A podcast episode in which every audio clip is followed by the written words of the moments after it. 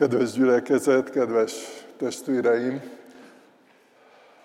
Örülök, hogy újra láthatlak titeket, bár még sokan úgy látom, hogy otthonról kíséritek, vagy követitek figyelemmel ezt az Isten tiszteletet, de azt gondolom, hogy a Szentlélek által így is egy közösség vagyunk, összetartozunk, összekapcsolódunk, és, és ebben a közösségben átélhetjük, akár honnan figyeljük, vagy hallgatjuk most ezt az igét, és akár milyen módon kapcsolódtunk be most ebbe az éneklésbe, imádságba, mindenképpen Isten jelenlétében lehetünk, és ez mérhetetlenül nagy ajándék nekünk. Hát nagyon sok minden elhangzott, úgyhogy közben már egy kicsit gondolkodtam, hogy most akkor én mit fogok mondani, mert Áron is elég sok mindent elmondott, Gabika is, de hát azért átismételjük, hogyha ha így van. Februárra azt gondoltuk, hogy egyrészt megnézzük, hogy Isten mit gondolt. Mit gondolt rólunk, hogy képzelt el minket, illetve a, a közösségünket, a, az emberi kapcsolatainkat. És a február második felében is szerintem az egy nagyon izgalmas gondolatkör, hogy, hogy Isten mit tesz ezért, és akár olyan módon is szeretném, ha tényleg hétköznapi módon, ami mindennapi életünkbe így beleengednénk, vagy belehívnánk Istent ez ügyben, hogy, hogy minket ez hogy érint. Tehát nem csak úgy általában mi történik a világban, hogy alakul a dolog, hanem hogy, hogy Isten hogyan munkálkodik egy ember, illetve egy gyülekezet életében. Hoztam diát, hogyha sikerül elindítani, akkor ez az ember a tervező asztalon, ez, ez lesz a, a témánk. És én is azt az igét hoztam, amit már hallottunk, de szeretnék egy hosszabb részt felolvasni. Akik itt helyben vannak a gyülekezetben, azt kérem, hogy álljunk föl mindannyian, és így hallgassuk meg az Isten igéjét. Péter apostol első leveléből a második fejezet első tíz versét fogom olvasni. Levetve tehát minden gonoszságot, minden álnokságot, képmutatást, irítséget és minden rágalmazást, mint újszülött csecsemők a hamisítatlan lelki tejet kívánjátok, hogy azon növekedjetek az üdvösségre, mivel megízleltétek, hogy jóságos az Úr. Járuljatok ő hozzá, mint élő kőhöz, amelyet az emberek ugyan megvetettek, amely azonban Isten előtt kiválasztott és drága. Ti magatok is, mint élő kövek, épüljetek fel lelki házzá, szent papsággá, hogy lelki áldozatokat ajánljatok fel, amelyek kedvesek Istennek Jézus Krisztus által. Ezért áll ez az írásban, íme leteszek Sionban egy kiválasztott, drága sarokkövet, és aki hisz benne, nem szégyenül meg. Nektek, a hívőknek drága kincs, a hitetleneknek pedig az a kő, amelyet megvetettek az építők, sarokkővé lett, megütközés kövévé és botránkozás sziklájává. Azok beleütköznek, mert nem engedelmeskednek az igének, ők erre is rendeltettek.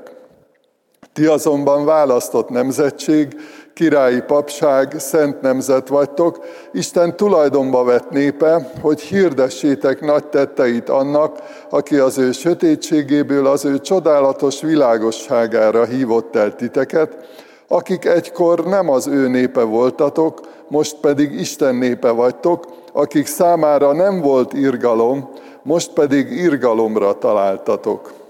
Eddig olvastuk Isten igét, foglaljunk helyet.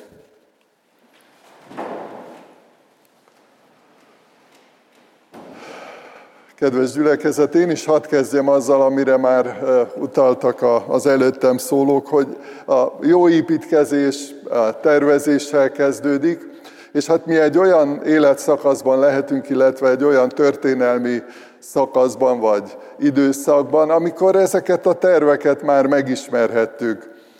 Tudjuk a Szentírásból, tudjuk Isten kijelentett igéből, hogy, hogy ő hogy képzelte el ezt a világot benne, hogy képzelte el az embert, hogyan alkotta, miért alkotta pontosan, és nem csak arra gondolva, hogy hogy nézünk ki, hanem amit a lélek gyümölcsének a felsorolásában látunk, hogy, hogy milyenek vagyunk, milyen a lelkünk, milyenek az indulataink, az érzelmeink, a vágyaink. Tehát, hogy Isten ezt is átgondolta, megtervezte. És hát van a, az építkezésnek egy olyan pillanata, vagy olyan fázisa, sőt az építkezés folyamán ez gyakran, vagy sokszor elismétlődik, amikor a, az építkező, a kivitelező így ráhajol a tervre, átnézi, újra gondolja, hogy ezt hogy lehet megcsinálni, hogy lehet kivitelezni, milyen eszközök kellenek hozzá, milyen módszerrel lehet ezt megcsinálni. Tehát ez egy folyamatos gondolkozást igényel, és tulajdonképpen a tervezővel való együttmunkálkodást helyesebben a tervezőnek a gondolataira, elképzeléseire való ráhangolódást. És igazából a mi hitünkben ez az egyik kulcskérdés, hogy rá tudunk-e hangolódni Isten akaratára, Isten tervére, hogy amit ő elképzelt, az tényleg úgy legyen. És van egy ilyen kis egyszerű ábra, ez igazából önmagában hozza akár a mai, illetve a következő vasárnapi üzenetnek a lényegét, hogy egyrészt Isten úgy képzelte el a, az ő népét, az emberek közösségét, hogy így együtt is egyfajta lelki házzá épüljünk, vagy növekedjünk, formálódjunk, de benne egyenként is emlékeztek arra az igére, amikor azt mondja az ige, hogy a ti testetek a Szentlélek temploma. Tehát mi is ilyen értelemben a Szentlélek által egy, egy templom vagyunk, Isten jelenlétének a helye, erre majd még utalni fogok. Tehát ez szemlélteti azt, hogy, hogy Isten mit gondolt, hogy, hogy tényleg az ő imádására, az ő magasztalására és a neki való engedelmességre fordítsuk az életünket, az életünknek az energiáit. Milyen az ember, akit Isten alkotott? Három bibliai gondolatból szeretnék kiindulni, amikor erre a kérdésre választ keresek veletek együtt. Egyrészt a teremtés történetből, vagy a teremtés csodájából, hiszen amikor Isten megteremtette az embert, akkor így értékelte, hogy látta Isten, hogy minden, amit alkotott, igen jó. És ez az ember teremtése után is elhangzott, tehát nem úgy van, hogy egyébként egész jól sikerült ez a teremtett világ, de hát az ember az nem annyira, hanem amikor minden megvolt, és az embert is megalkotta Isten, akkor úgy látta, és ő, aki tökéletes minden tekintetben, teljes, örökkévaló, mindenható Isten, ő úgy értékelte, hogy ez rendben van, hogy jó. Tehát a teremtés oldaláról fogjuk egyrészt átgondolni ezt, másrészt a megváltó az Úr Jézus Krisztus a, a testélet ige, e, Isten fia szempontjából. Emlékeztek arra, amikor azt mondták rá, hogy imé az ember. Amikor ugye Pilátus rádöbbent arra, hogy, hogy hát ez az igazi. Ő az igazi. Ebben benne van ez a fajta kijelentés, vagy valóság is, hogy tényleg ő az igazi. És a harmadik forrás, ami miatt, vagy aminek a segítségével szeretnék így veletek együtt erre a kérdésre választ találni, hogy az apostoli levelekben nagyon sok utalás van arra, hogy a megtért újjászületett ember az milyen. Tehát az apostol fontosnak tartotta ezt Istentől megkérdezni, Istentől megtanulni, átvenni és megosztani a gyülekezetekkel. Sok helyen ír erről, majd néhány részletet, ha mindet nem is tudjuk felolvasni, de néhány részletet ki fogok emelni. Mert hogy ez egy eh, hatalmas kincses bánya, egy hatalmas érték, hogy, hogy Isten üzeneteként tudhatjuk, hogy hát milyen az ember, milyen az igazi ember, milyen a helyreállított ember, mert hogy az engedetlenségünkkel, a lázadásunk miatt eltorzultunk. A bűnös ember az eltorzult, megvált, nem, nem hasonlít már igazán önmagára, arra az önmagára, akit Isten megteremtett, akiről azt mondta, hogy ez így rendben van, minden szempontból, minden tekintetben rendben van. A témák pedig, amit ma végigveszünk, hogy az igazi ember kapcsolatban él, vagy kapcsolatokban, szeretetben él, erkölcsi tisztaságban él, és Isten munkatársa. Az igazi ember, a teljes, vagy mondjuk így tökéletes ember, hiszen ennek is a bibliai fogalma egy picit más, mint amit mi néha gondolunk a, a, tökéletességről. Isten képére és hasonlatosságára teremtett minket. Tehát, hogyha Isten teljes, ha Isten tökéletes, hogyha Isten hibátlan ilyen értelemben, akkor eredetileg minket is olyannak teremtett. Az ember képes megismerni teremtőjét, képes kapcsolatba lépni vele, képes válaszolni, hiszen Isten volt az, aki megalkotta, Isten volt az, aki megszólította, és az ember válaszolt rá, képes viszont szeretni Istent, ezt emlékeztek, az apostol is megfogalmazza, hogy, hogy Isten előbb szeretett minket. Tehát amikor mi azt mondjuk, hogy bízunk Istenben, hogy hiszünk Istenben, hogy szeretjük Istent, akkor ez mindig válasz. De képesek vagyunk rá. A teljességünkhöz ez is hozzátartozik, hogy képesek vagyunk szeretni Istent, képesek vagyunk vele egy olyan közösségbe, egy olyan kapcsolatba kerülni, egy olyan kommunikációs rendszerbe, ugye ma ez egy divatos kifejezés, egy, egy olyan közösségbe kerülni, ahol oda-vissza in, az információk, a, a hatások és sok minden áramlik. És ez az élő hitnek a jele, hogy az ember kapcsolatban van Istennel, és ezt nem győzzük eleget hangsúlyozni, mert nagyon sokszor ma a közgondolkozásban a, a hit, vagy a keresztény hit az egyszerűen egy világnézet. Hát te így gondolkodsz, én így gondolkodom, van, aki idealista, van, aki materialista, van, aki ateista, van, aki monoteista, meg mindenféle ista van. És itt azt mondja az ige, hogy a, az Istennel való közösség, a kapcsolódás az élő hitnek a jele, a valóságos hitnek a jele. Isten kapcsolatra teremtett minket. Még a, ugye most a házasság hete következik, és ugye a, az ember teremtésénél külön hangsúlyt kap az, amikor azt mondja Isten, hogy, hogy Hát látta Isten, hogy nem, nem jó az embernek egyedül lenni, alkotok hozzáillő segítőtársat. Kapcsolatra, közösségre teremtette Isten az embert. És az Istennel való közösség pedig azt jelenti, hogy a helyreállított ember, aki visszatalált, visszatért Istenhez, kapcsolódott hozzá, az olyan módon azonosul Istennel, úgy kapcsolódik hozzá olyan élő módon, amit eh, néha nehéz pontosan megfogalmazni és elmagyarázni, de azt gondolom, hogy Pálapostolnak nagyon jól sikerült. Galatákhoz írt levél második fejezetében olvassuk, a 20. versben. Krisztussal együtt keresztre vagyok feszítve, többé tehát nem én élek, hanem Krisztus él bennem, azt az életet pedig, amit most testben élek, az Isten fiában való hitben élem, aki szeretett engem, és önmagát adta értem. Így fogalmazza meg Pál, hogy bennem él Krisztus.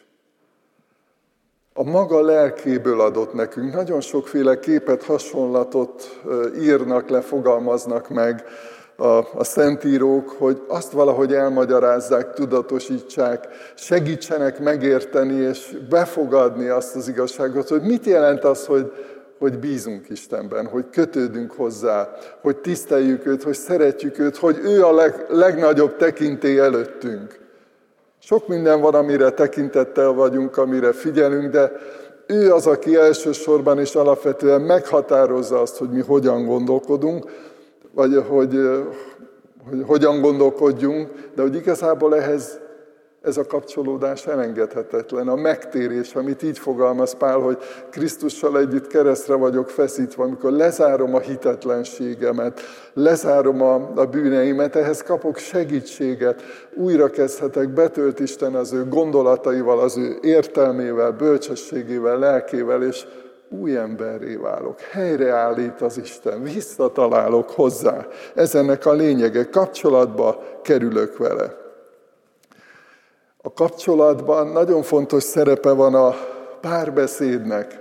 Direkt ezt a kifejezést választottam, hogy nem csak arról van szó, hogy Isten mond valamit, és akkor mi vagy meghalljuk, vagy nem, vagy figyelünk rá, vagy nem, hanem ebben az élő közösségben benne van a válasz, ahogy mi válaszolunk. Kiálts hozzám, és válaszolok, írja Jeremiás könyvében az ige. Hatalmas és megfoghatatlan dolgokat jelentek ki neked, amelyekről nem tudhatsz. Tehát ez a fajta kiáltás, kapcsolódás, hogy eljut az én gondolatom, az én üzenetem Istenhez, és viszont az övé én hozzám. Sőt, az Úr Jézus a, a meghívásban ennél még tovább megy, hogy nem csak a beszédre utal, hanem azt mondja, hogy jöjjetek hozzám, minnyáján, akik megfáradtatok és megterheltettetek, és én megnyugasztalak titeket. Ne csak egy közösséghez, az is fontos. Amikor olyan emberekkel vagyunk együtt, akik Krisztus követői, hisznek benne, bíznak benne, engedelmeskedni akarnak neki.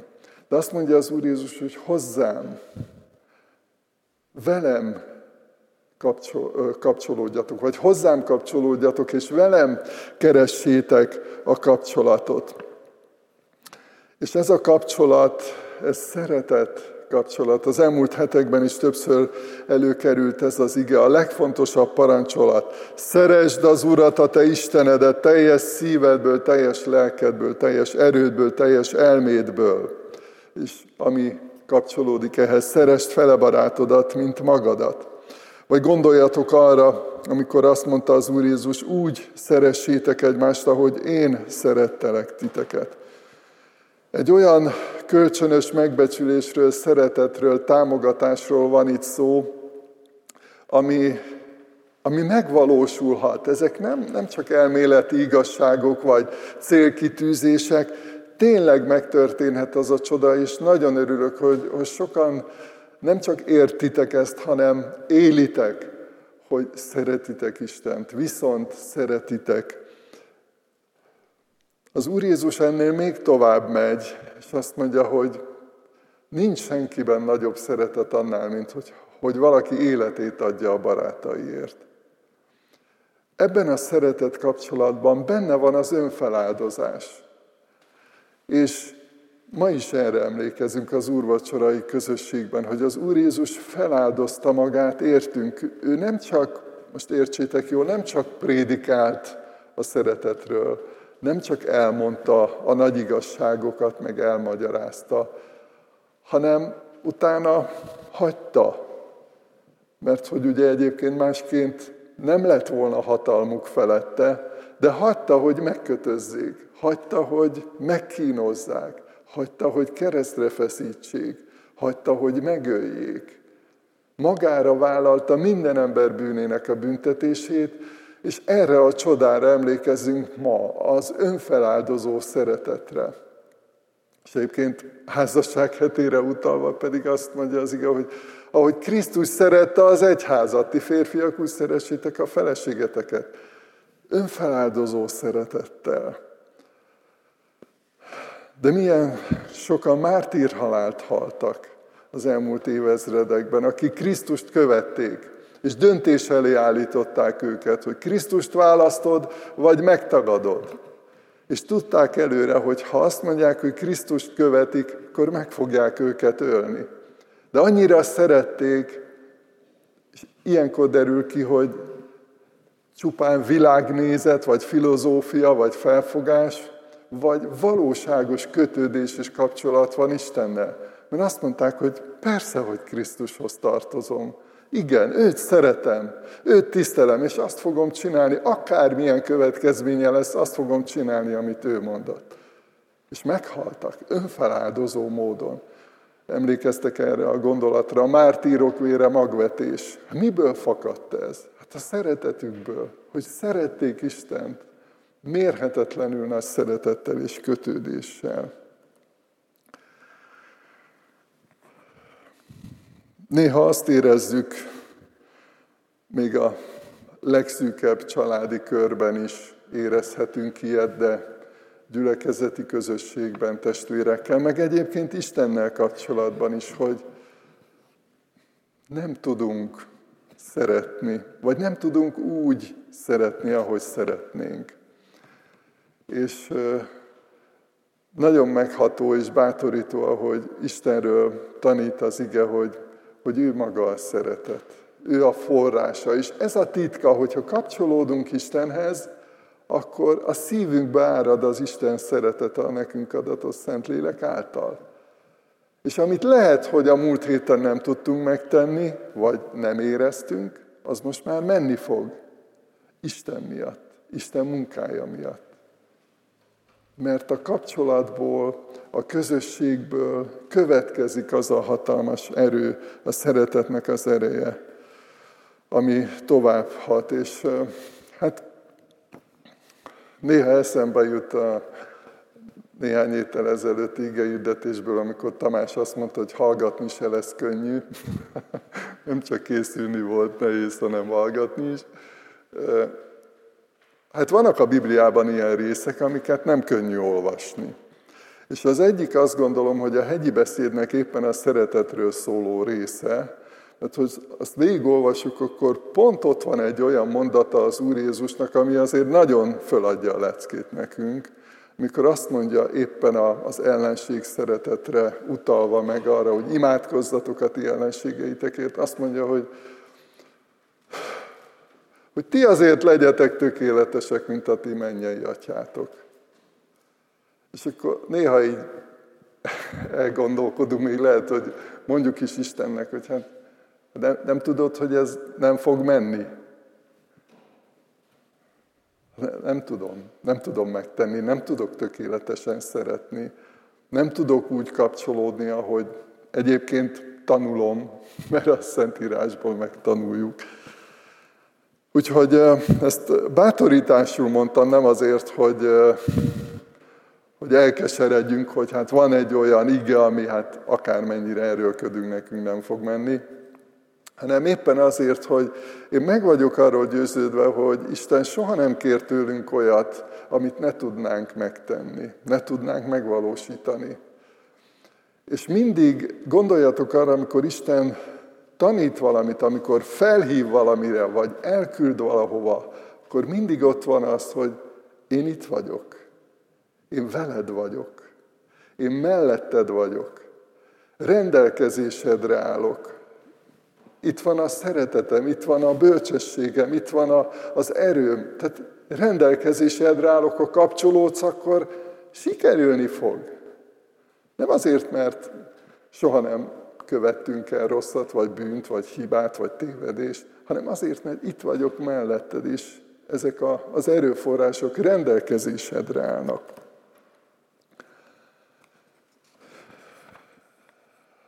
Az igazi ember erkölcsi tisztaságban él. Ugye az a kérdésünk, hogy milyen az Isten által megalkotott ember.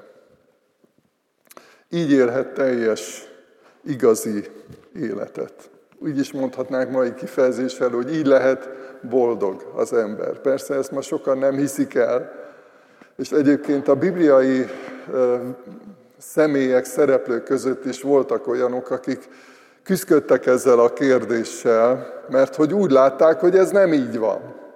Mert azt mondták, hogy megéri az embernek lenni, sokszor úgy látszik, meg úgy tűnik, hogy, hogy egyrészt jól jövedelmező, erkölcstelennek lenni, és úgy tűnik, hogy jó a hangulata annak, aki mondjuk erkölcstelenül nagy vagyonhoz jut, vagy erkölcstelen kapcsolatokban él, úgy tűnik, hogy jól érzi magát benne.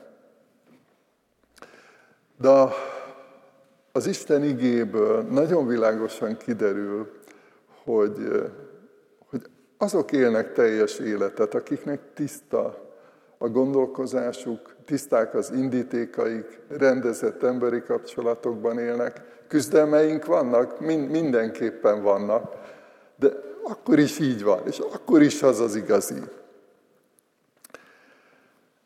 Ime az ember, mondta Pilátus Jézusra.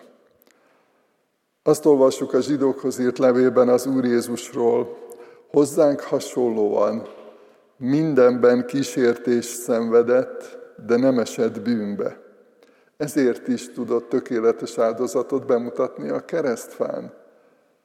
Nem volt benne semmi rondaság, semmi tisztátalanság, semmi oda nem illő.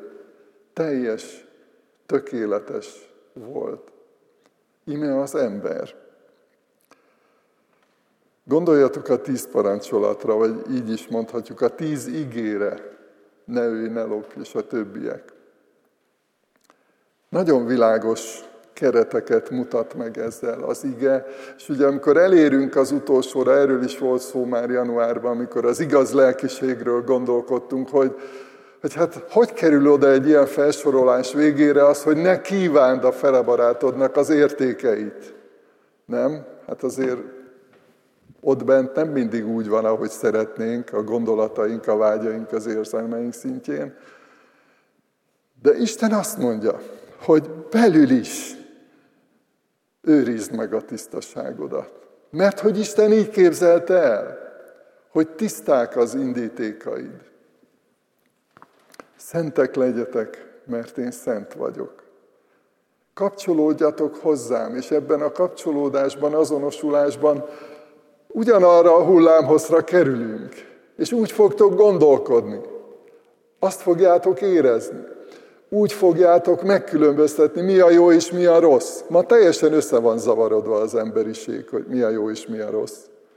Ilyenekről beszélgetünk hétköznapi beszélgetésekben, hogy, hogy szerinted mi a jó, meg mi a rossz, meg az miért rossz, meg az miért jó. Ha kapcsolódsz Istenhez, Tudod, hogy mi a szentség, és te magad is megszentelődsz egy csodálatos kifejezéshez. Szent téválsz.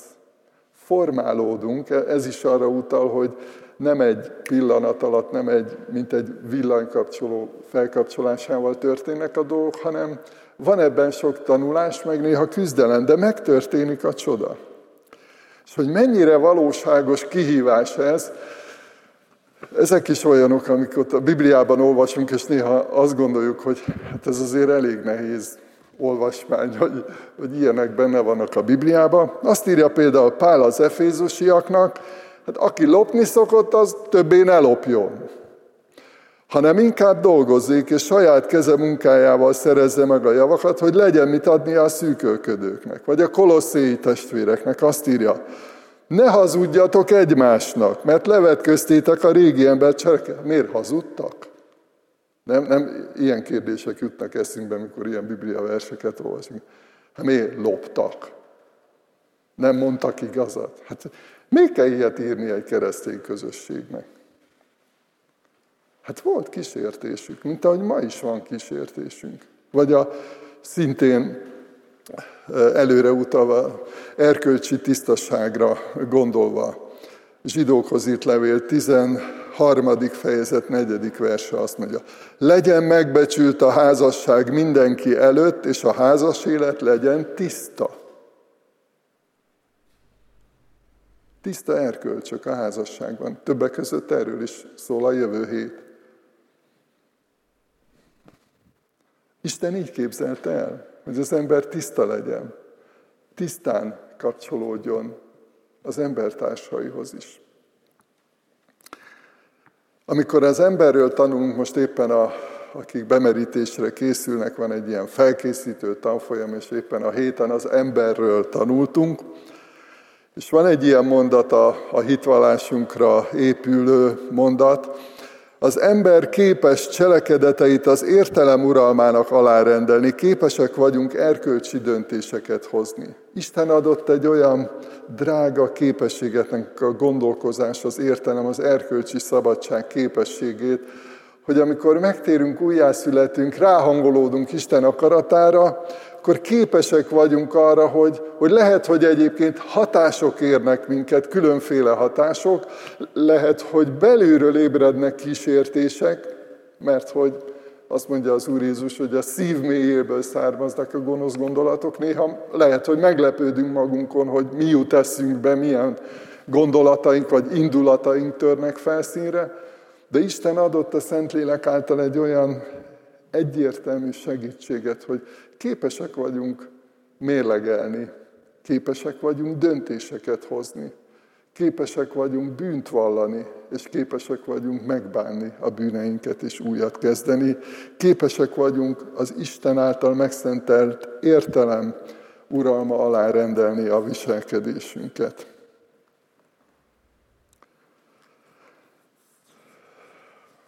És végül milyen az igazi ember?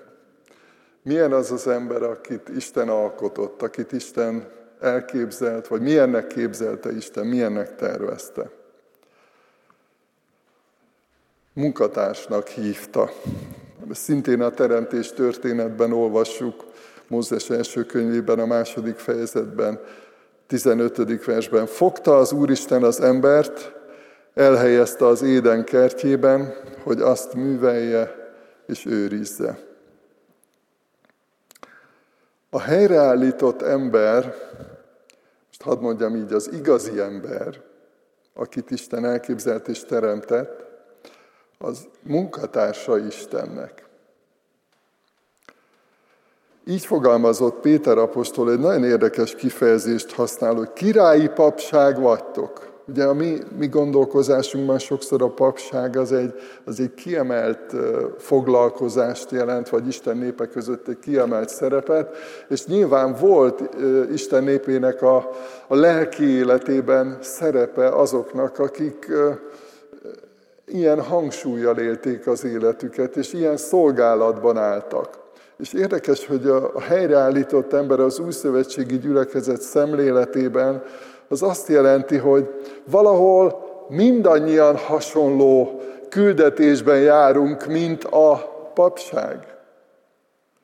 Mert azt jelenti, hogy ha Isten küld valamit, egy üzenetet, egy értéket, de ez lehet akár anyagi érték, vagy segítség, vagy, vagy egy néhány perces, vagy egy órás beszélgetés, amikor lehet, hogy egy munkatársaddal beszélgetsz, és és meghallgatod, és, és együtt érzel vele. Tehát sokféle módon Isten, amikor értéket küld, közvetítheted azoknak, akiket rád bízott.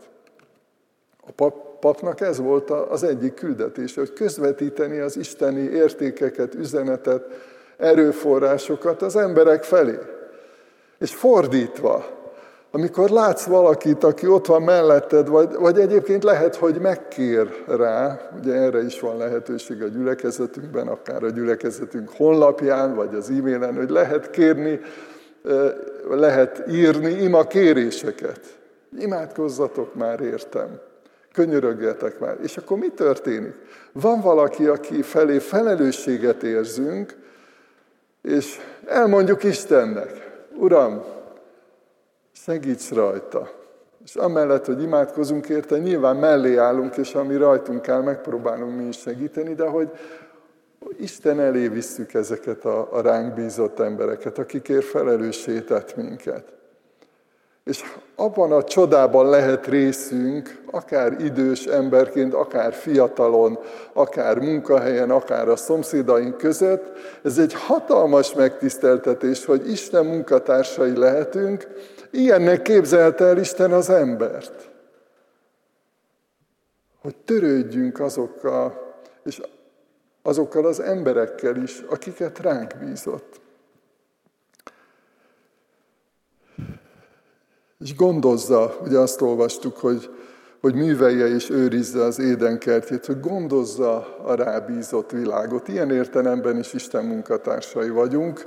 Erről nem akarok többet beszélni, a környezetvédelem, meg, meg a, a klíma, meg sok dolog szóba jöhet itt, de, de hogy ez egy nagyon elgondolkodtató dolog, hogy, hogy Krisztus tanítványaként, helyreállított emberként, olyan emberként, akit, akit Isten elképzelt, megalkotott, megtervezett, eh, munkatársai vagyunk-e például ebben, hogy a körülöttünk levő világért felelősséget érzünk és teszünk, amennyire a lehetőségeink engedik. Mert nyilván ennek vannak korlátai, de mindannyian a magunk helyén ezt hogy, hogy tesszük. Most itt inkább úgy mondom, abba hagyom, nem befejezem, mert azt gondolom, hogy ezt ti is, ahogy elkezdtétek gondolni, gondolni, tovább tudnátok gondolni, meg, megbeszélni erről, hogy, hogy tulajdonképpen milyen az eredeti ember, az igazi, akit Isten elképzelt, akit Isten megteremtett, mert hogy ugye az a cél, hogy szeretnénk építkezni, szeretnénk fejlődni, és azt szeretnénk meglátni, hogy, hogy Isten hova akar eljuttatni minket. Mit szeretne bennünk elvégezni, munkálni, hogy, hogy jó irányba haladjunk, és, és jó, jó irányba menjen ez a, ez a lelki növekedés, építkezés. Most ezért fogunk imádkozni. Egy néhány pillanatig csendben fogok imádkozni, és utána majd hangosan is. Kérlek titeket, hogy így készüljünk az úrvacsorai közösségre. A kedves énekesek, zenészek egy csodálatos éneket fognak majd énekelni, amiben bekapcsolódhatunk így maszkban. Jézus véred megtisztít, és ezzel fogunk az úrvacsorára készülni. Imádkozzunk!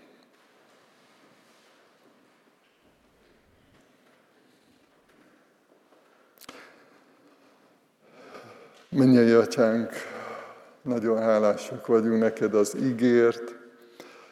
Köszönjük, hogy betekintést engedtél nekünk abba, hogy, hogy milyennek képzelted el az embert, és milyennek alkottad. És hálát adunk ezért a, a csodáért, amit tettél, hogy megalkottad az embert, és, és megalkottál minket. És hálát adunk azért, hogy, hogy megtalálhatjuk a helyünket ebben a világban. Köszönjük neked, hogy örömmel és békességgel élhetünk ebben a világban, hogyha ha igazi életet élünk, hogyha teljes életet élünk. És hálát adunk azért, hogy, hogy amikor az ember elkanyarodott, amikor fellázadt, amikor hitetlenné vált, amikor közömbössé vált, de mondhatjuk úgy is, hogy amikor közömbössé váltunk és, és engedetlenné, akkor, akkor elküldted a drága fiút, az Úr Jézus Krisztust erre a világra, az embert, emberré lettél ő benne, drága atyánk, és, és hálát adunk azért, hogy ő benne megláthattuk, és ő benne megerősödhettünk abban, hogy tényleg milyen az igazi ember, és köszönjük neked, a mi hitelődeinket, azokat, akik ezt megértették és leírták, megfogalmazták, elmagyarázták. Köszönjük azt, hogy, hogy mi is sok mindent megtanulhattunk már ebből, és hálát adunk azért, hogy formálsz, minden nap tanítasz minket azért, hogy, hogy egyre jobban hasonlítsunk rád, hogy egyre tartalmasabb legyen a veled való közösségünk.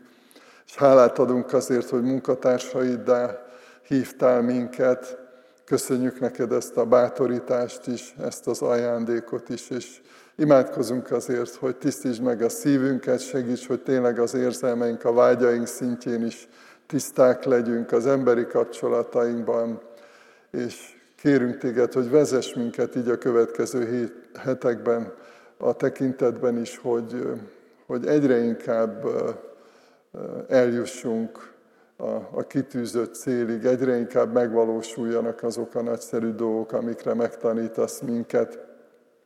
Kérünk téged, hogy könyörülj rajtunk, vezess minket, és most, amikor így emlékezünk a mi megváltunkra, az Úr Jézus Krisztusra, akkor segíts, hogy tényleg azonosulni tudjunk veled, és, és megtörténjen ma is az a csoda, hogy, hogy így meghalljuk a te a hangodat, és válaszolni tudunk. Köszönjük, hogy bizalommal és őszintén imádkozhatunk hozzád, és hogy figyelsz ránk.